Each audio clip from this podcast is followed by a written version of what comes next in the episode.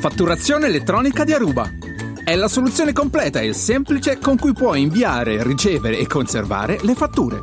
Da oggi puoi anche importare sul tuo pannello tutte le fatture presenti sul portale fatture corrispettivi dell'Agenzia delle Entrate o caricare le fatture inviate o ricevute in precedenza attraverso PEC o altri sistemi. Prova adesso! Scopri le nuove funzionalità della fatturazione elettronica su aruba.it. Passioni, Eroi.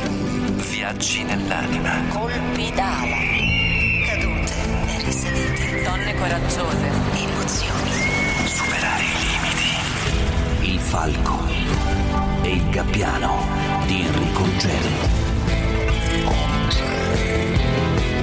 Corso della storia il sapere umano ha trovato sempre strade particolari per rinnovarsi, strade tutte sue.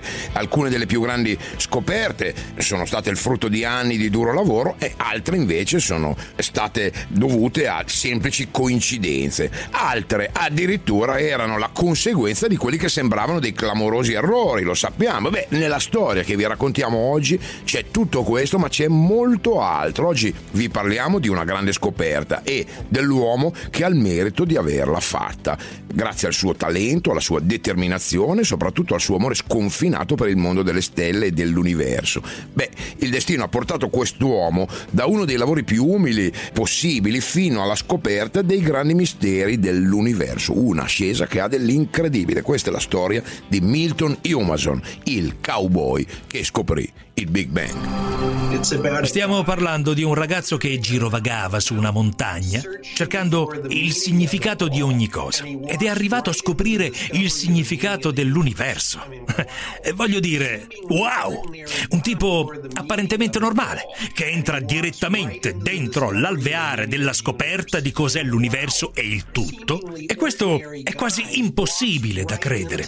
E così i fanatici del cielo profondo, la vera storia dell'astronomia, hanno celebrato Humason come una sorta di eroe sconosciuto.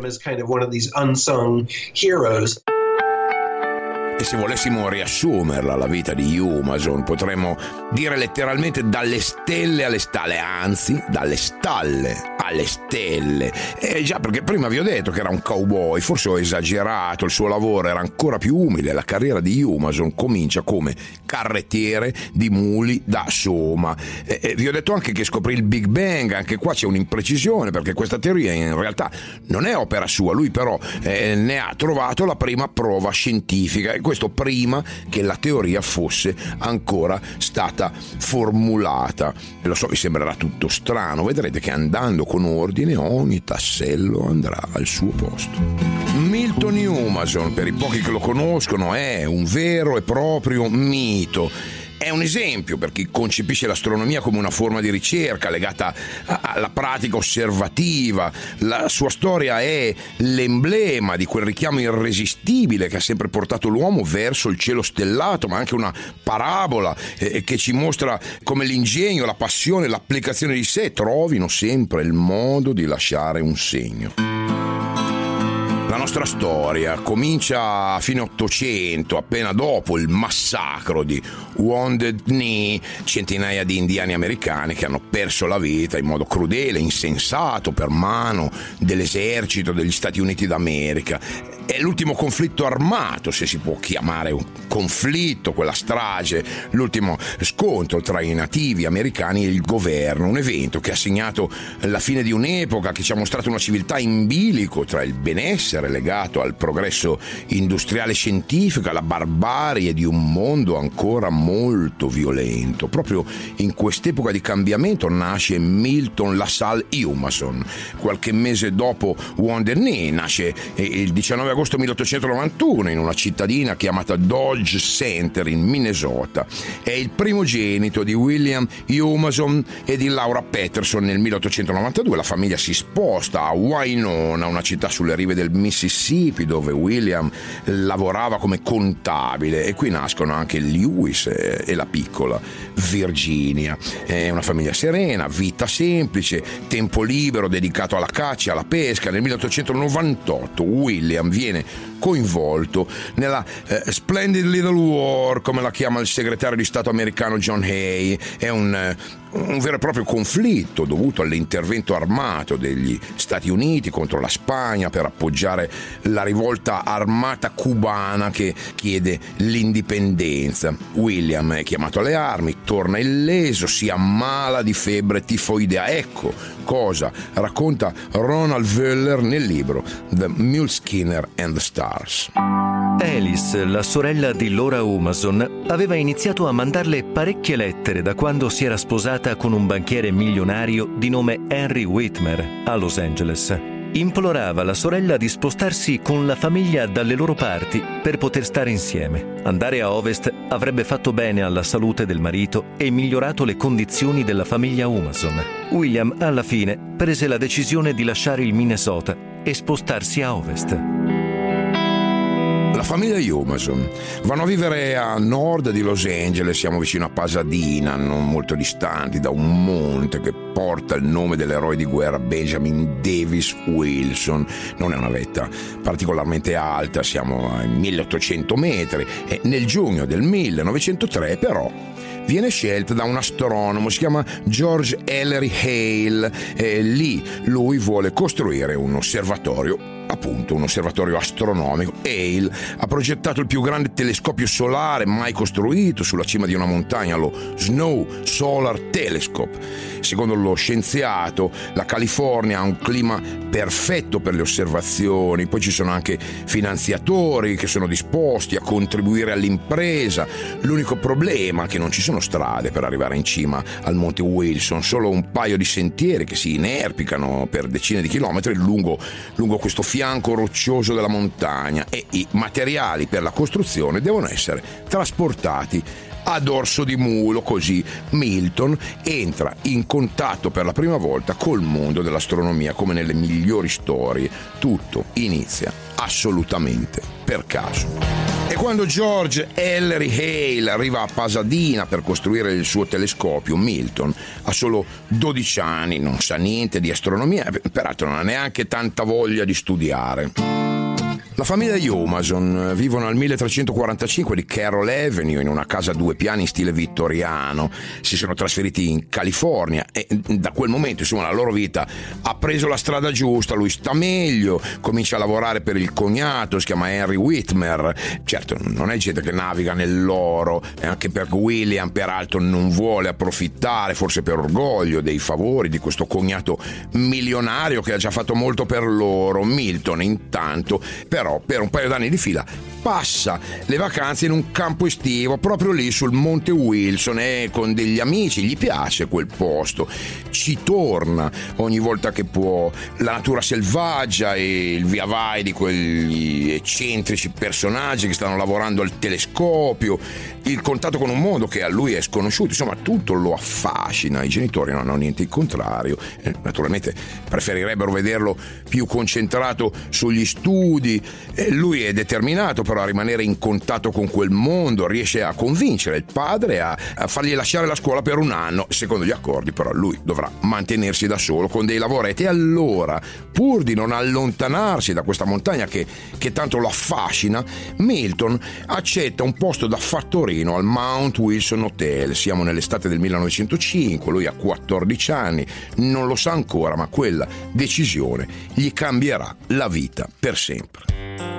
E nel 1906 Milton decide di abbandonare gli studi definitivamente, smette di fare il fattorino, accetta un impiego come mulattiere per il trasporto del materiale da costruzione del telescopio. E, e in pratica lui fa avanti e indietro per questi sentieri del Monte Wilson e fa portare a dorso di mulo un po' di tutto, dalle parti della struttura, agli strumenti tecnici che sono molto delicati, insomma un lavoro, come dire, umile ma di responsabilità. E il intanto che è un eterno insoddisfatto non fa tempo a finire. Lo Snow Solar Telescope, cioè il primo telescopio che riesce a trovare finanziamenti per realizzare un altro che è ancora più grande, il telescopio riflettore Hooker diametro di apertura di due metri e mezzo, rimarrà il telescopio a specchio più grande al mondo per oltre 30 anni. Una nuova impresa che richiede molto lavoro e Milton, malgrado la sua giovane età, si fa notare, diventa il più esperto e rispettato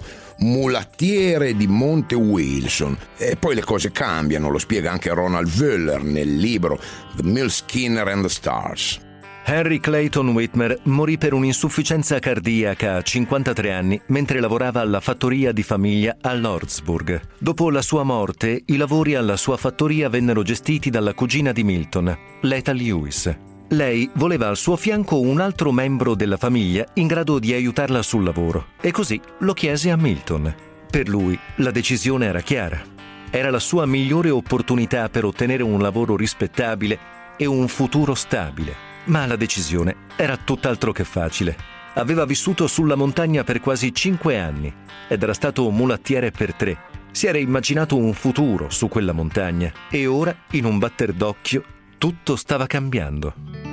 La vita di Milton sta cambiando, sì, ma non come pensa lui. Una sera di fine estate del 1909, quando ha 18 anni, incontra in una sala da ballo Ellen Dodd, che è la figlia di Jerry Dodd, quell'ingegnere che ha realizzato l'impianto elettrico per i telescopi di Hale. E i due si innamorano a prima vista, cominciano a vedersi ogni volta che possono, spesso si trovano per guardare le stelle proprio dalla cima del monte Wilson. I due condividono la passione per quella montagna, ma anche direi per i segreti dell'universo. Per Milton guardare le stelle non è solo un passatempo, è un amore vero e proprio.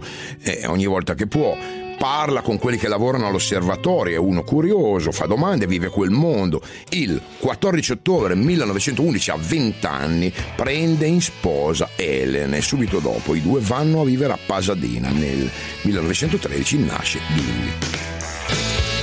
Nel 1917 il mondo è scosso dagli orrori della Prima Guerra Mondiale, gli Stati Uniti annunciano il loro intervento nel conflitto, intanto viene finalmente completato il telescopio riflettore Hooker e questa per Milton sarà la grande occasione.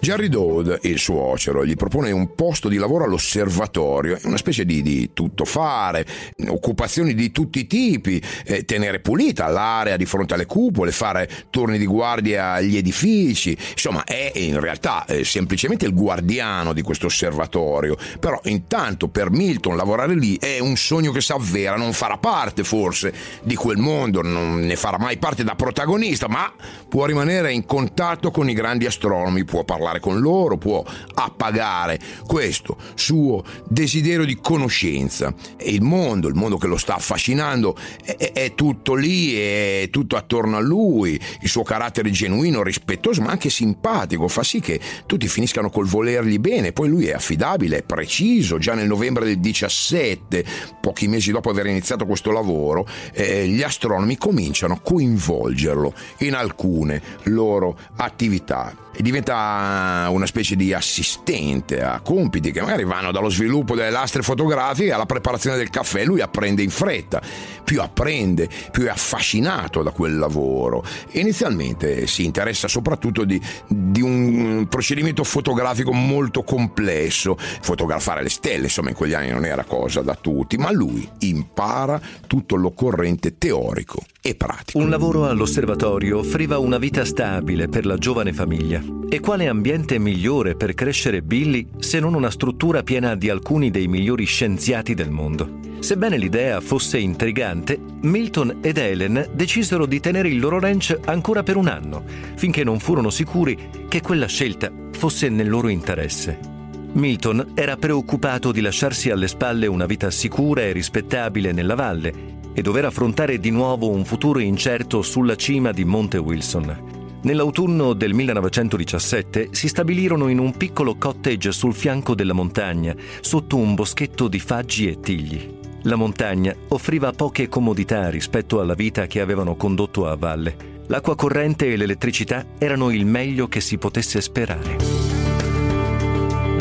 grandi telescopi come quelli costruiti sul Monte Wilson possono mostrare oggetti nello spazio anche eh, se questi oggetti sono lontanissimi dalla Terra, però per riuscire a fotografarli sono necessari tempi di esposizione molto lunghi, anche di diverse ore. E qui c'è un problema, che la Terra è in movimento quindi noi vediamo le stelle che si spostano nel cielo notturno e quindi questo genererebbe eh, delle fotografie mosse, insomma bisogna compensare il moto di rotazione della Terra. Il telescopio deve spostarsi continuamente per mantenere inquadrati gli oggetti che si vuole fotografare. Oggi naturalmente ci sono sistemi motorizzati gestiti dal computer, questo movimento viene eh, effettuato con grande precisione, ma all'epoca di Milton questa operazione veniva effettuata manualmente. Lui insomma entra in confidenza con gli studiosi dell'osservatorio, si occupa di questo, eh, impara a fare questa operazione e molte altre. Sono lavori meccanici che non richiedono conoscenze specifiche di astronomia, ma comunque lavori molto complessi, nessuno può immaginarlo, ma questo è l'inizio di una carriera molto brillante nel campo dell'astronomia. Milton sta per diventare il primo cowboy delle stelle. Il falco e il gabbiano.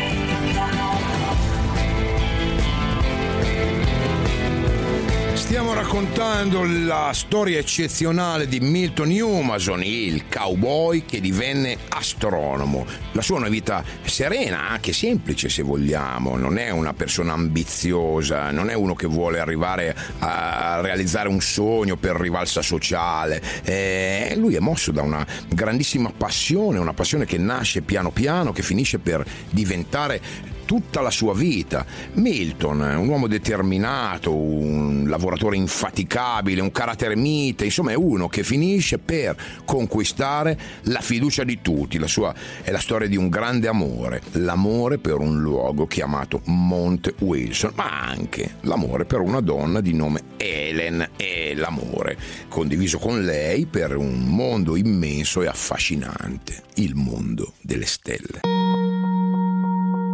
Le prime esperienze al telescopio di Monte Wilson, Milton le fa sotto la direzione di Hugo Benioff, è uno studente universitario che durante le vacanze aveva lavorato come volontario all'osservatorio. In pochi anni Humason impara così in fretta e così bene che Arlo Shapley, che è uno degli astronomi di punta dell'osservatorio, decide di prenderlo come assistente.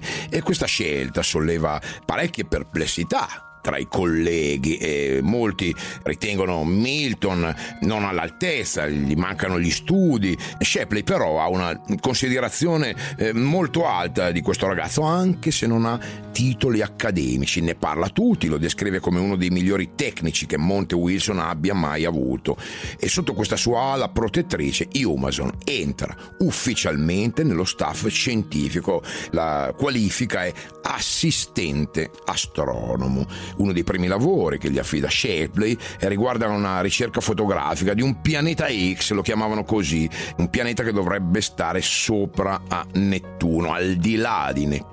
La sua esistenza è ipotizzata da un astronomo, si chiamava William Henry Pickering nel 1919, perché c'erano delle discrepanze nell'orbita di Nettuno, non c'era nessuna conferma visiva e la ricerca di Humason e Shapley si rivelerà infruttuosa poi, nel 1930, dopo la scoperta di Plutone, ci si accorgerà che il pianeta in effetti compare, compare in almeno due lastre. Impressionate da Humason, eh, sfortunatamente, sempre nei pressi dei bordi, sempre mascherato dagli effetti, dai difetti direi, dell'emulsione. Ecco come eh, Cynthia Hunt, che è la presidentessa del comitato Carnage Observation History, descrive le capacità di Milton Hamilton nel documentario The Cowboy Astronomer. Le sue lastre erano davvero di ottima qualità. Stava tentando di scattare immagini di oggetti incredibilmente deboli e difficili. Mi manda fuori di testa pensare che avesse le capacità tecniche per scattare immagini che nessun altro era in grado di fare. 1920 Milton passa nello staff della divisione Stelle e Nebulose e lì conduce una ricerca sulla grande nebulosa di Andromeda, nota anche come Messier 31, alla ricerca di nove, cioè le stelle, nove scritto novae, stelle che cambiano eh, repentinamente grandezza, luminosità, che compaiono in cielo quasi improvvisamente. L'osservazione di una nova è un evento eh, molto poco probabile, bisogna essere molto abili, bisogna essere fortunati e anche questa volta Milton non ottiene risultati eh, degni di nota, però a modo di sperimentare applica delle nuove tecniche di ripresa basate su delle esposizioni frazionate in più noti.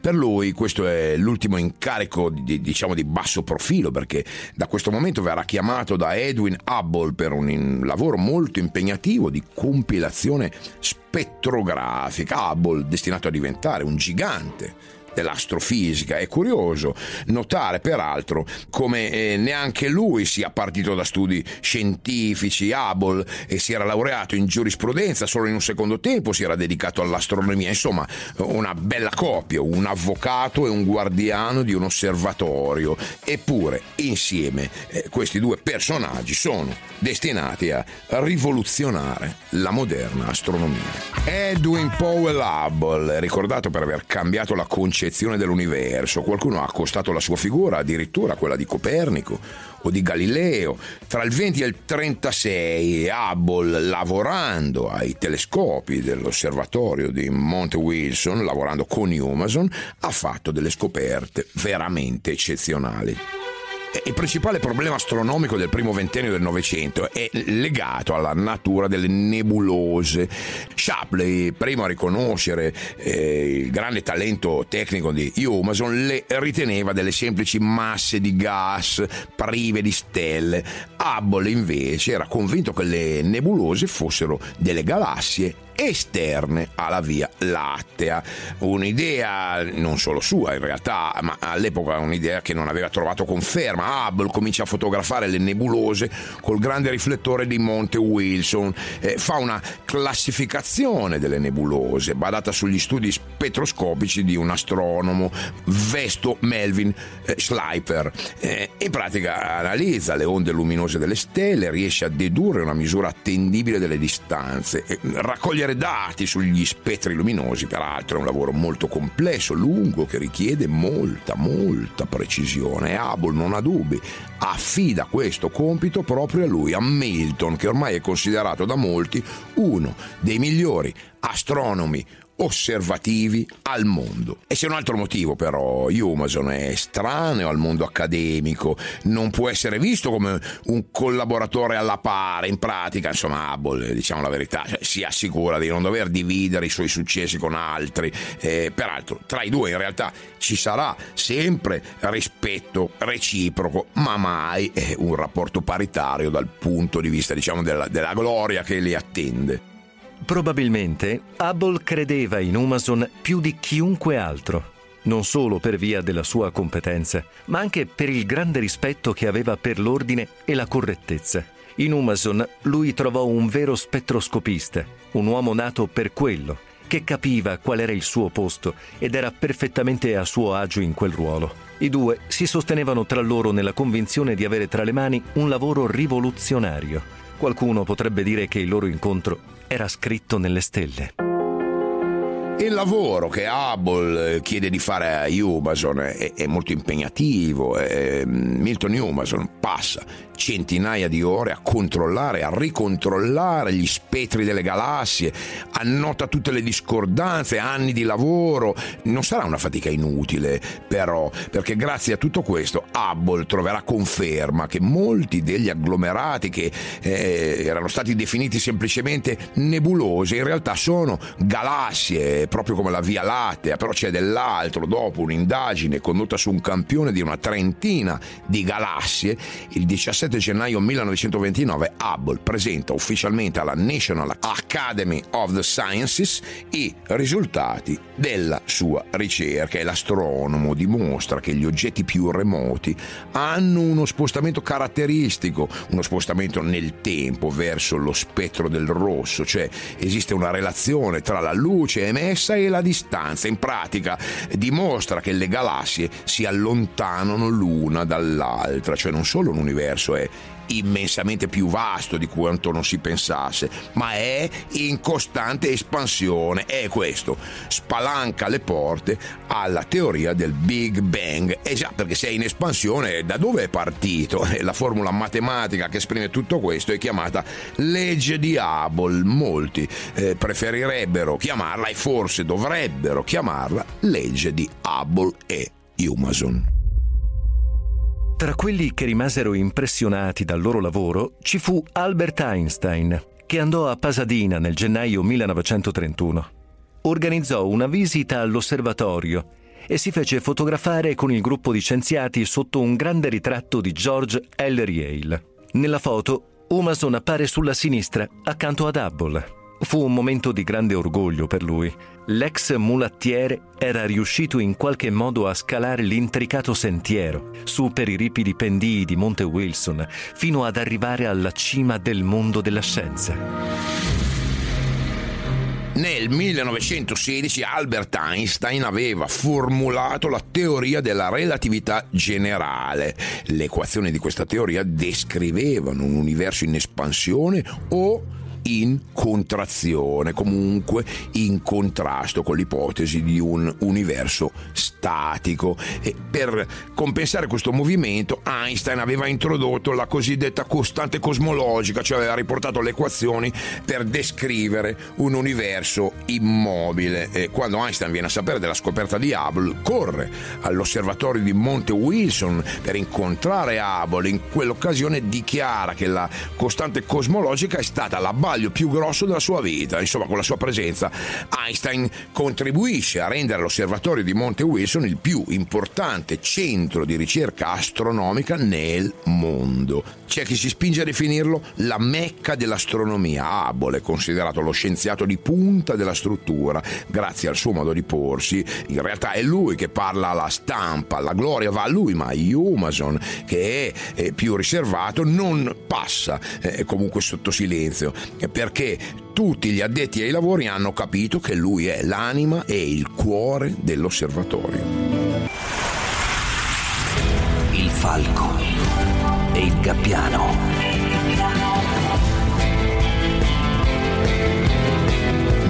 Milton Humason è arrivato alle stelle col suo telescopio e con la sua fama, anche se è una fama diciamo da secondo. Dopo le pubblicazioni di Hubble del 29, i due continuano a lavorare assieme, cercano nuove prove a sostegno della loro tesi. Milton intanto si dedica anche a altri lavori, pubblica diversi articoli, collabora con altri importanti astronomi come il tedesco Walter Bade o l'americano Frederick Sears. E, e sono colleghi in qualche modo, ma sono anche amici. La sua carriera non ha più incertezze le sue capacità non verranno più messe in dubbio.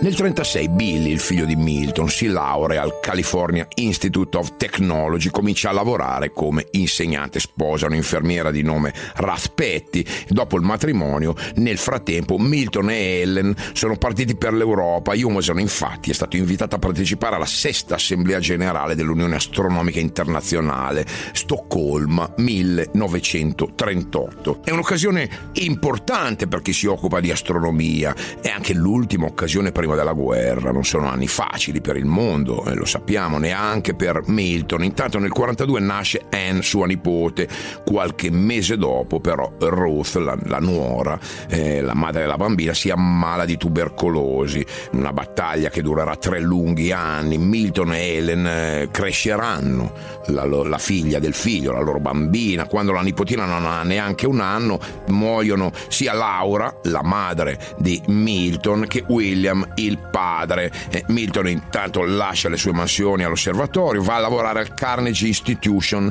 di Washington, è una struttura di ricerca che coordina lo sforzo scientifico in campo bellico degli Stati Uniti. Edwin Hubble tornò cambiato dal suo lavoro durante la guerra. Da grande conservatore e sostenitore delle forze alleate nelle due guerre mondiali, oltre che veterano della prima, Hubble fu esplicitamente contrario all'impiego delle armi nucleari. Come il suo amico J. Robert Oppenheimer, che fu tormentato dal suo ruolo nel bombardamento delle città giapponesi di Hiroshima e Nagasaki, Hubble intraprese una campagna per l'abolizione delle armi subito dopo il termine della guerra. E a partire dal 1940, con la fama ai massimi livelli di sempre, Hubble era stato coinvolto nel completamento di un telescopio fantascientifico EL, siamo nel Monte Palomar a sud-est di Los Angeles e, e, questo telescopio era grande il doppio del riflettore Hooker di Monte Wilson, telescopio che viene ultimato dopo la guerra. Il direttore Ira Bowen sceglie come suo segretario proprio lui, Humason. Siamo nel 48, lui ha 57 anni e due anni più tardi, nel maggio del 50, Milton trova nel suo ufficio una lettera di Knut Lundmark eh, dell'Università di Lund in Svezia. Svezia. Lundmar, l'astronomo, gli scrive per informarlo che eh, l'istituto ha deciso di conferirgli una laurea honoris causa, che l'università è felice di ospitare lui e sua moglie in Svezia per la cerimonia. Milton ringrazia per questo riconoscimento inaspettato, poi non ci va in Svezia come Bob Dylan, non va per via di impegni lavorativi, la verità è che lui non si trova a suo agio nelle cerimonie pubbliche, lui ama la ricerca, non ama la divulgazione. Per questo in realtà il suo rapporto con la figura forte e estroversa di Hubble ha funzionato, perché non si sono mai pestati i piedi.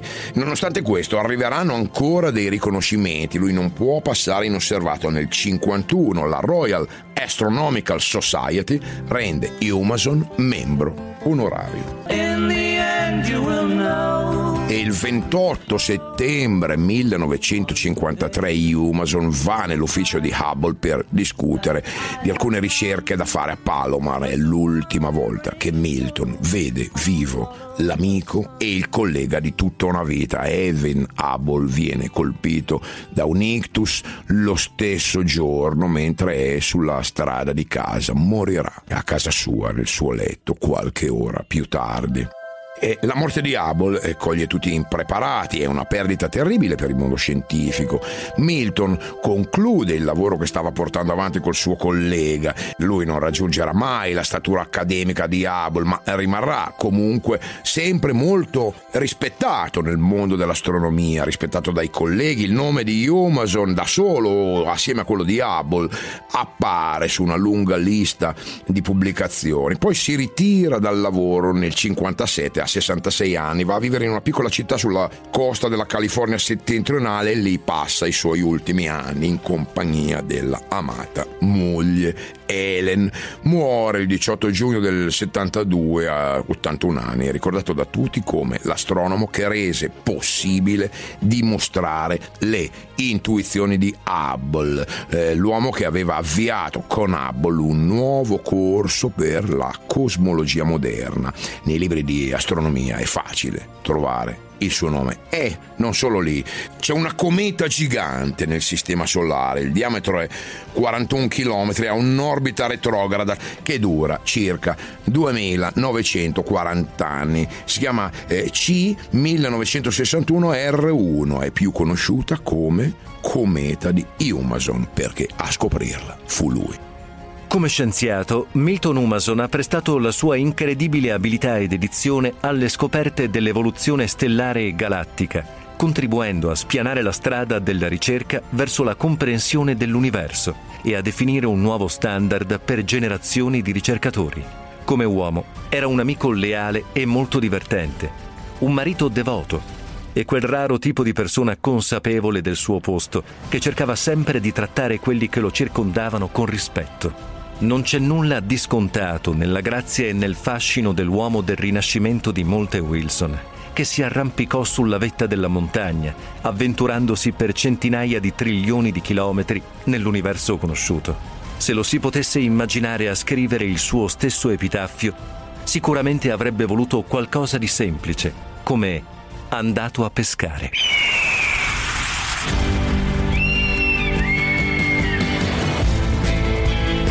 Humason ha dedicato la sua vita a studiare l'evoluzione delle stelle e delle galassie, ha lavorato al miglioramento della strumentazione telescopica. Pensate che era un cowboy che guidava i muli sui sentieri di montagna, eppure è riuscito a cambiare la sua vita e a rendere la sua vicenda umana e scientifica incredibilmente affascinante. E quella di Milton Humason però non è una semplice storia di riscatto, anzi, forse questo è l'aspetto più insignificante, nella semplicità, nel, nell'umiltà che contraddistingue la sua figura, insomma, possiamo pensare che lui fosse già felice a modo suo anche a cavallo dei suoi muli.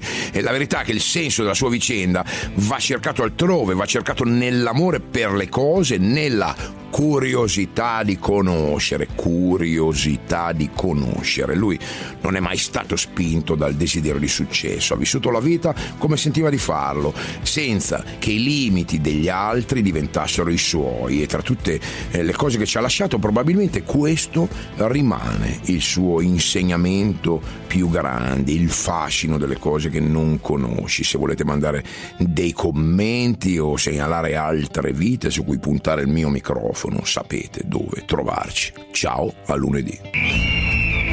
Il Falco e il Gabbiano, un programma di Enrico Ruggeri. Testo di Paolo Buzzone, produzione a cura di Luigi Speciale e Anita Panizza. Fatturazione elettronica di Aruba. È la soluzione completa e semplice con cui puoi inviare, ricevere e conservare le fatture da oggi puoi anche importare sul tuo pannello tutte le fatture presenti sul portale fatture corrispettivi dell'Agenzia delle Entrate o caricare le fatture inviate o ricevute in precedenza attraverso PEC o altri sistemi. Prova adesso! Scopri le nuove funzionalità della fatturazione elettronica su aruba.it.